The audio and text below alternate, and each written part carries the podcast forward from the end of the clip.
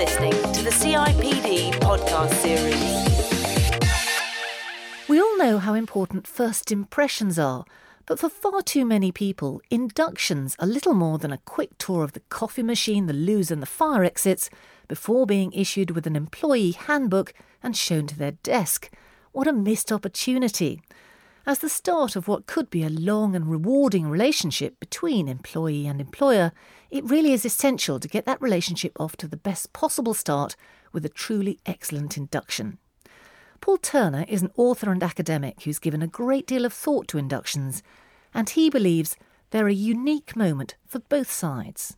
One of the new approaches, if you like, to induction is the fact that it's become more of a two way process. So, whereas before it was more about organisational identity. This is what we are as an organisation, where inductees were seen more as an audience. I think now it's about personal identity, less of an audience, more of a community. So we want to get feedback as well. We want to find out with new employees what they can contribute to the organisation. So in the past, it may have been where induction, after the induction process, I received my t shirt with the organisation's name on it I think in future, the t shirt will have my name on it as an employee as well as the organisation. Inductions are a great opportunity for HR to get creative. Along with face to face contact, many organisations make tech and multimedia a central part of the mix with great results, especially when their workforce is very large or very diverse. Here's Paul Turner again. Nowadays, organisations aren't the traditional hierarchy one site organisations. They could be global, multi site, the nature of employment means that people could work part time, some people could work from home, work remotely. So, how do we engage those in the induction process? And I think um, technology is a great way of doing that. Technology can be used to help unify the process when you're inducting different types of people into your business. As an added bonus, combining technology and social media can help you initiate a good relationship with new employees even before they join. Here's Paul Turner. The use of social media in uh, every aspect of people management has really grown in the last year or two years. And I think it's a very valuable contributor to the induction process. Some people say that um, induction is about making people feel welcome on the first day. I think it's really, it should start before then. It should start with the offer letter, if you like. Using technology and social media in particular to engage people before they actually step into reception, I think is a really great way of uh, helping to induct. United Coffee, now known as UCC Coffee, provides coffee machines, beans, and other coffee products to a wide range of customers from big commercial clients to independent businesses and individuals. It's one organisation that's engaging with new starters even before they walk in the door.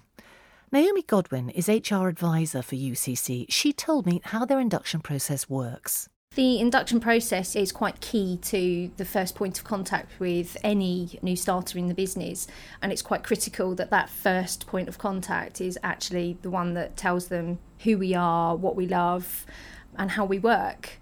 So we rejigged the new starter process so that when new starters are offered, they get a call from the HR director to give them the offer Right. So actually, the verbal offer comes direct from the top. Nice. They then get their offer pack, which we have a culture pack in there, which gives them samples of our coffee. We have samples of tea, biscuits, USB stick with a little welcome box and there's lots of new starter information on that. Um, and then before they start, there's quite a lot of contact with the HR department so that they feel that, not that they're loved, but feel that they're part of the organisation already. And you call them the day before they join, don't we you? Do. Which I think is a really nice thing. We idea. do, yes. And we get an awful lot of really good feedback um, about the culture pack and about the first day call. A good induction might start before day one, but the process should continue well beyond the first day too.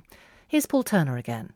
It's possible, I think, to look at induction in three kind of stages. I think firstly there's what we might call operational induction. That is the the basic things we have to do to get somebody into the organisation. That can be anything from a payroll number to an email address to a desk or a workstation. The second part, I think, is is more orientation. Who are the people I work with? What does the organisation look like? What are its values, beliefs, and so on. And I think the third thing is onboarding. That's a, a term that's increasingly used now. Onboarding is a longer process. It's the process that embraces all of the operational induction orientation, but it makes sure we it isn't just a one-off hit that people come in, they, they see the chief executive or watch a video, and then that's it. It's a process over time. The conventional wisdom suggests that uh, there's a 90 day period in which we can kind of really engage employees. And so, therefore, it's, it's worth uh, looking at the idea of a 30, 60, 90 day onboarding plan where we can have regular reviews, regular dialogue, and it has to be two way if we're going to engage as a community rather than audience. The three month onboarding review is one way of ensuring that continuity, but even beyond that, even six months and even a year, so that we can make sure it's a process rather than an event. I asked UCC's Naomi Godwin how their induction process plays into onboarding and what kind of results they're seeing from it. So, as part of their induction, employees are told that they are able to allocate any training courses that are on the performance management system. We've got over 360 online courses that vary from computer programming all the way through to not quite flower arranging, but um, you know that they're, quite fun, that they're quite entertaining, um, and people can just opt absolutely. In. It doesn't matter what their job role is. If they want to do a course, it's there for the taking. There's no cost to them. They can do it in their own time. So it's all very transparent, the path from where people are yes. when they start yes. to, to, their next stage and where they might go? We have, over the last sort of six months, we've put in place bronze learning paths, we call them. One for line managers, one for employees. So line managers have specific courses that they need to do, which are all related to line management, and employees do courses that are um, customer service. It, it's, it's all those sorts of courses that, yeah. that are crucial to their role, really. Um, so from day one, they're, they're allowed to do any courses that they want on, on that system. Actually, even before they start, they have access to the system before they start. Okay. Um, so as part of their offer pack, they get their passwords, they get the link, and what we call a con- consolidated guide to the system. So they're not just waiting for us to tell them how to use the system. That's interesting because I mean they're really bound in before they've even walked through the door. Yes. So for you, I can see how all that plays into performance. What about things like engagement and retention? Are you seeing wins there from this? Absolutely. We have data on this. We've actually been doing 360 surveys, which um, are direct questions linked to line managers' performance from employees so they can feed back to their line managers what they like, what they don't like, what their line manager's good at, what they're not so good at. Um, for us, um, looking at our engagement scores, our engagement so- score is 69% compared to the industry average of 36%. Are you happy with that? Absolutely. We could be better but it's it's a really good score. BBC Worldwide is a diverse organisation employing around 2,500 people globally, with 65% here in the UK and the rest in around 30 other countries. Anna Charleston is head of HR operations there, and she talked to me about the challenges they face when it comes to inductions. I think the biggest challenge is how do we design something which is fit for purpose for everyone from a cultural perspective, particularly internationally where the BBC brand just isn't really well known.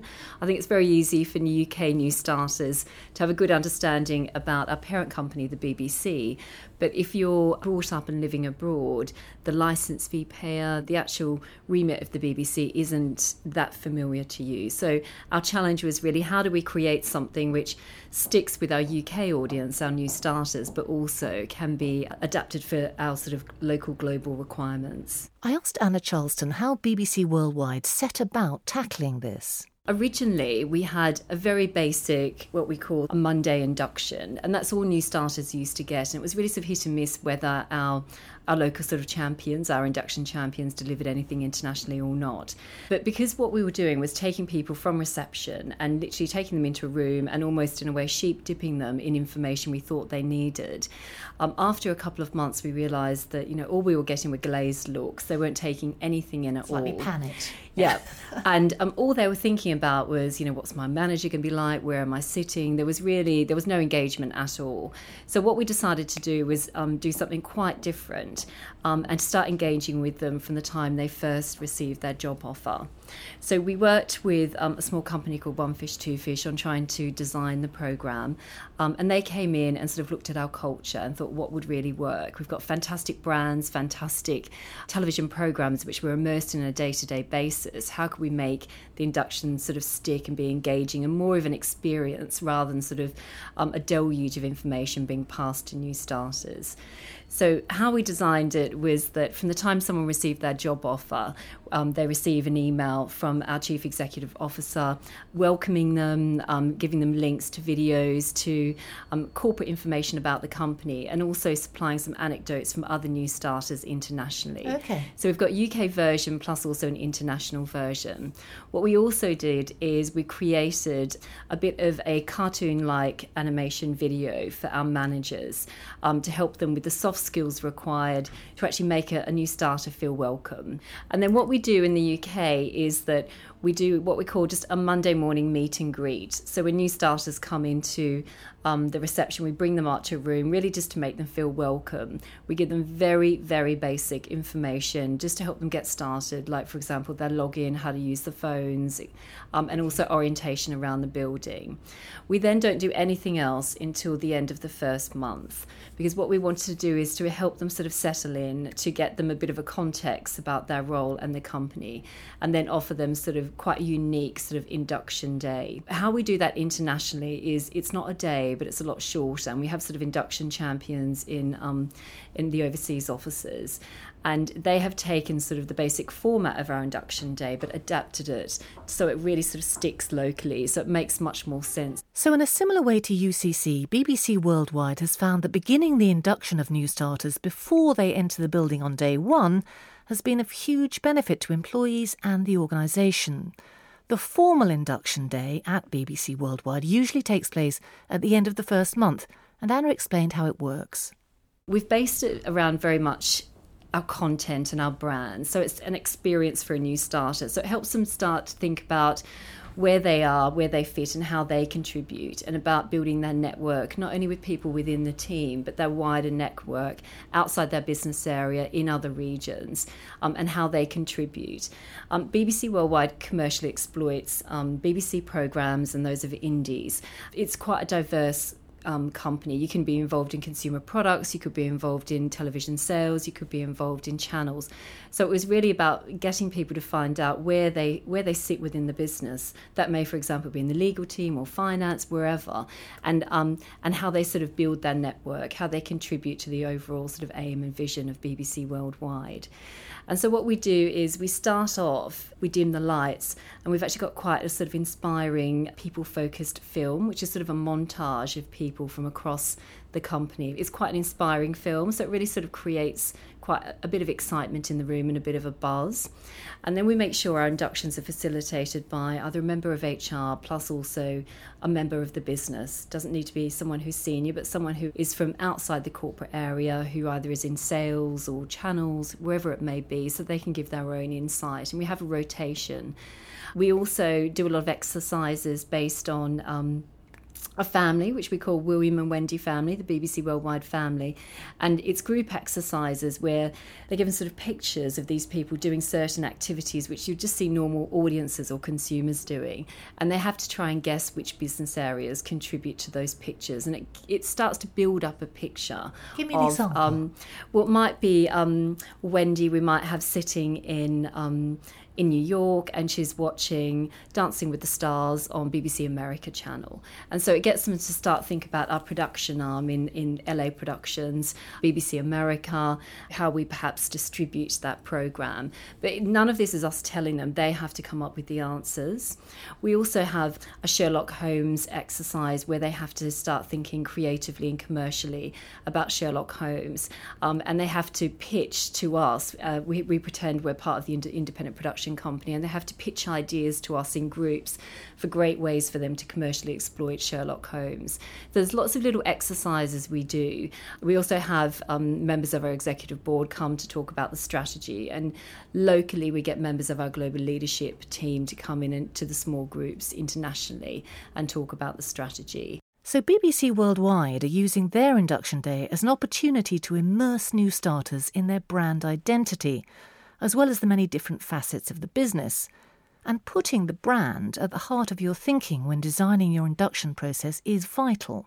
Here's academic and author Paul Turner again. Firstly, the alignment of everything we do in HR should be with the strategy of the company. That's the first point. But I think the employer brand and the employee value proposition will include elements in there about how we induct, how we engage our employees into the organisation, how we provide them with the skills, training, learning opportunities, all of those things. So the tone and the style and Yeah. all those things, setting aside, as you say, uh, issues around compliance, all that should align with your brand as an Uh, Absolutely. If the brand is not aligned with the actuality, then it won't last very long, and we'll only attract people in the in the short term. So I think if our, our brand, our employer brand, should reflect what we are as an organisation, as an employer as an, of the organisation, and part of that is how we integrate people into the organisation. Mercer is a global human resources consultancy firm specialising in talent, investments, retirement, and health. They have 20,000 people around the world, with about 3,000 here in the UK. Nicole Black is their UK market manager, and she told me why they recently decided to revamp their induction process. I think it would be fair to say it was very PowerPoint heavy, um, so a lot of telling and not much interaction. Okay. And obviously, with a big complex business, it is difficult to try and create something that is engaging that people from all across the different business lines and different levels can use and understand um, and keep their interest and engagement through that. An induction session at Mercer typically involves around 30 new starters. They'll be welcomed by someone from the market leadership team who introduces them to the company and the ways they can make the most of their career at Mercer. Then the newcomers take part in networking activities and icebreakers and cover some essential compliance basics. After that, the bulk of the induction revolves around a brand new tool called the Big Picture. I've seen this big picture, and it literally is a big picture, isn't it? It is. it is. a huge poster that goes on the wall. Very colourful. Describe it for me. The big picture itself is a big picture. It's probably about a metre and a half by a metre. It's very colourful, very bold, and I guess the best way that I can describe it is it's a visual representation, a drawing of our strategy and of the things that are important to Mercer and, and for colleagues to know about. Nicole told me more about how the big picture works. We start off by getting people into groups. Um, we, we actually lay it on the table face down so people don't quite know what they're in for. And then we, we get initial reactions, turn it over, get initial reactions. Um, and then very quickly we go into section one, which is all about our vision, where we're going. Um, it covers key things like our mission and our vision and um, our values. And it also brings out some of the key focus areas for the business over the next five years.